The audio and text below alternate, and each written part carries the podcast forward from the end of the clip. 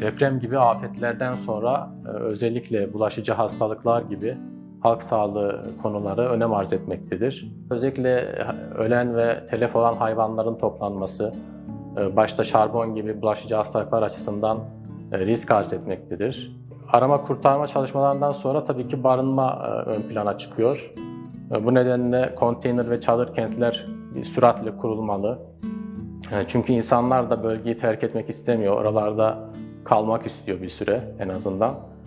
Bunun için yeterince e, çadır kentler kurulmalı ve herkes için özellikle bizim halk sağlığı önlemi açısından, bulaşıcı hastalıklar açısından kişi başı 3 metrekare alan temin edilmeli herkese.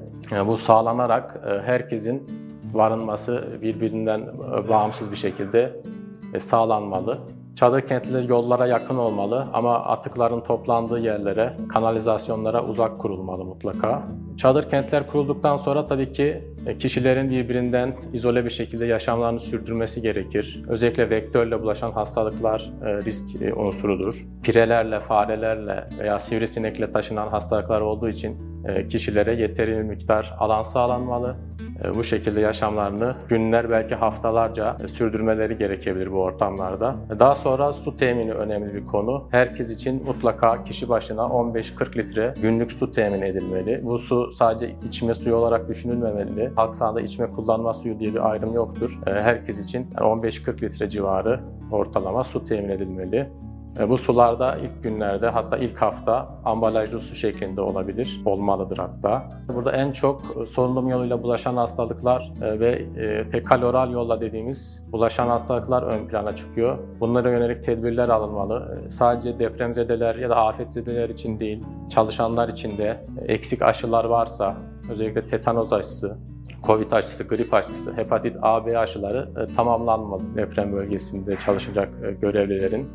Ee, il dışından ya da bölge dışından su getirileceği zaman tankerlerle bunun mutlaka hiperklorlama dediğimiz e, bir ppm'lere varan bir klor seviyesine ulaştırılması gerekir. Bunun içinde hazır klor tabletleri e, ya da ya bunlar tabii ki görevliler için önemli. Kireç kaymağı ya da en kötü ve en son ihtimal e, son durumda çamaşır suyuyla bile bu suların dezenfekte edilmesi sağlanmalı. Bu şekilde insanlara suların ulaştırılması gerekmektedir. Kişilerin günlük ihtiyaçları sağlanmalı. Özellikle banyo yapmaları sağlanmalı. Çünkü bu bölgelerde pire, fare gibi vektörler çoğalacaktır. Buna yönelik önlemler alınmalı. Atıklar düzenli toplanmalı. Her gün biriktirilmeden ve e, konteyner ya da çadır kente olabildikçe uzak bir mesafede ideali gömülmesi tabii ki atıkların.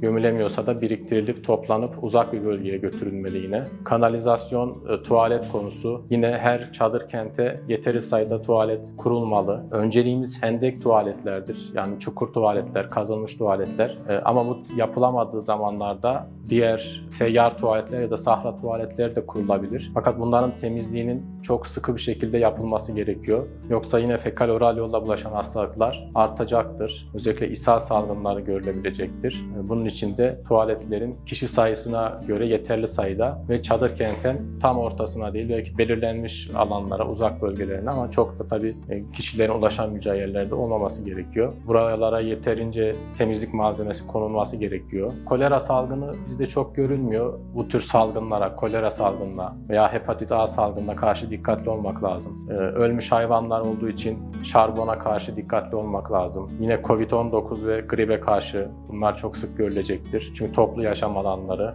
Afet bölgelerinde özellikle e, sendromik sürveyansın e, çok sıkı bir şekilde takip edilmesi gerekiyor. E, mesela ateş artı döküntüsü olan çocukların günü gününe ana anla takip edilip bir salgın durumunda müdahale edilmesi açısından dikkatli olunması gerekiyor veya etkenlere bağlı salgın, ishal salgınlarının önüne geçmek için akut bağırsak enfeksiyonunun yine akut e, sendromik sürveyansının sıkı bir şekilde yapılması gerekiyor.